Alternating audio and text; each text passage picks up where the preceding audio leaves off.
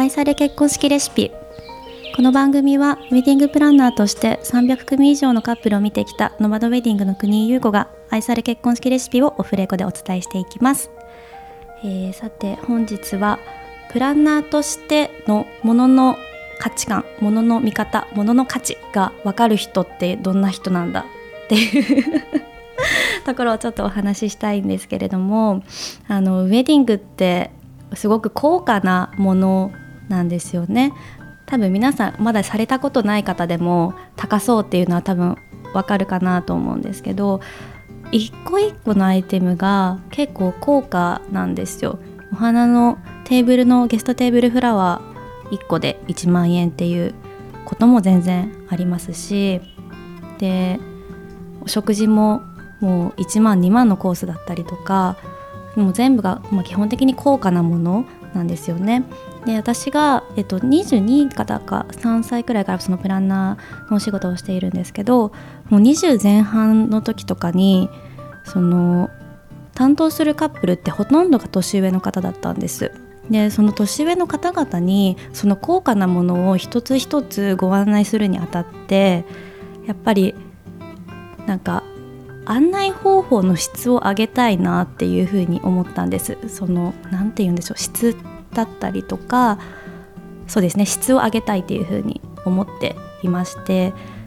なんか逆の立場で自分がこう案内してもらうのにもしその人が物の価値とかその物の良さをこう理解してる人にあの案内してもらったら絶対に嬉しいですし案内方法って全然変わると思うんですよ。なので、まあ、20代前半の私がどうしたらこう説得力を持ってあのその新郎新婦にご案内できるんだろうっていうのを考えましてその結果、えー、すごく浪費家になったんです。なんかもうとにかくこれは知識と経験しかないっていうふうに思ってじゃないと物の価値ってわからないなっていうのが思ったんですね。で例えばなんですけど結婚式のお料理ってえっとまあ1万5,000 2万円とかだと思う、まあ、大体そのくらいなんですけどあのじゃあ結婚式以外で普通にこの外のレストランとかでじゃあ2万円の、えーとコース料理ってどういうものを提供されてるんだろうってなった時にそれを知らずに結婚式のコース料理を普通に案内することでちょっと違和感を覚えたのでもうあの積極的に外に食べに行きました。であ2万円だとこうこういう食材が使われててこういう調理法があってこういう味になってでサービスもこういう感じなんだっていうことを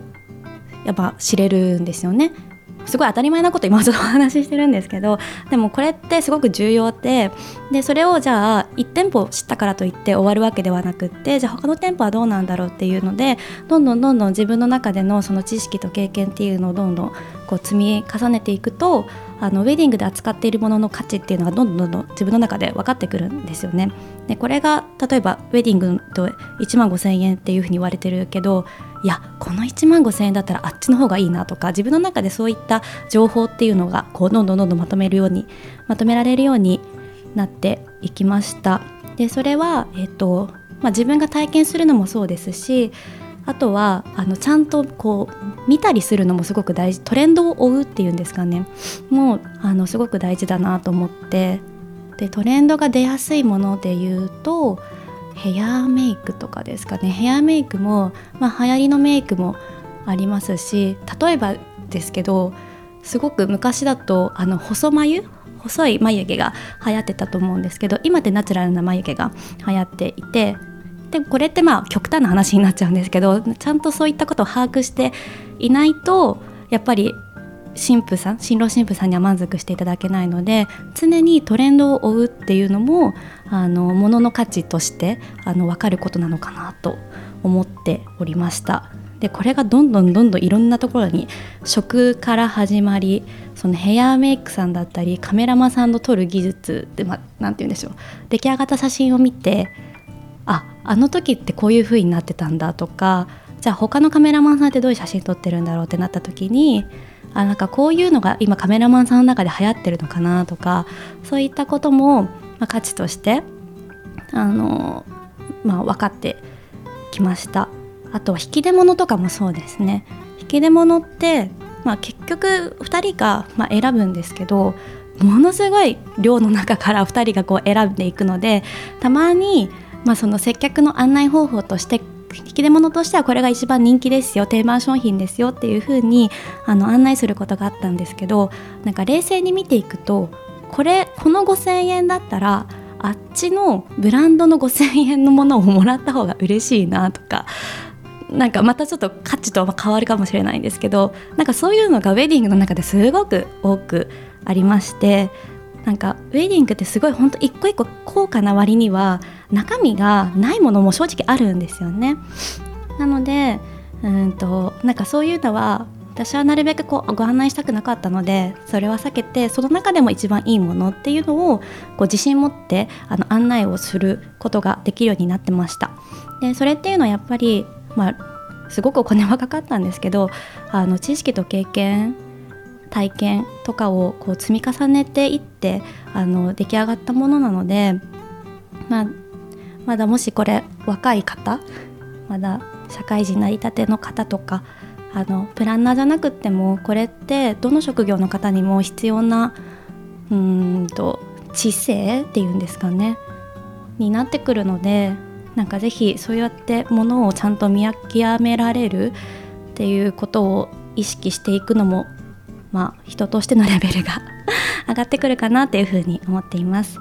はい、なのでなんか私は今のその自分のウェディングの中ではあんまり結婚式の定番アイテムっていうものは案内していないです。むしろもうこの世界中いろんなアイテムがある中から探していきましょうっていうちょっと大変なんですけどなんかそういうスタイルでやっていますのでなんかもしその式場さんとかでもすでに契約されている方とかでなんか困ってることがあればなんかアドバイスもしていきたいなっていうふうに思いますし今ここで簡単にできるアドバイスだと例えば引き出物とかはちょっとあのあげたいものがない場合はあのもう式場さんに 正直頼まずに直接あの皆さんのご自宅に送るっていう方法なんかもそういうことも今だとできるのでもし何かこう引っかかるものが心の引っかかりがあるようなことは、まあ、してほしくないので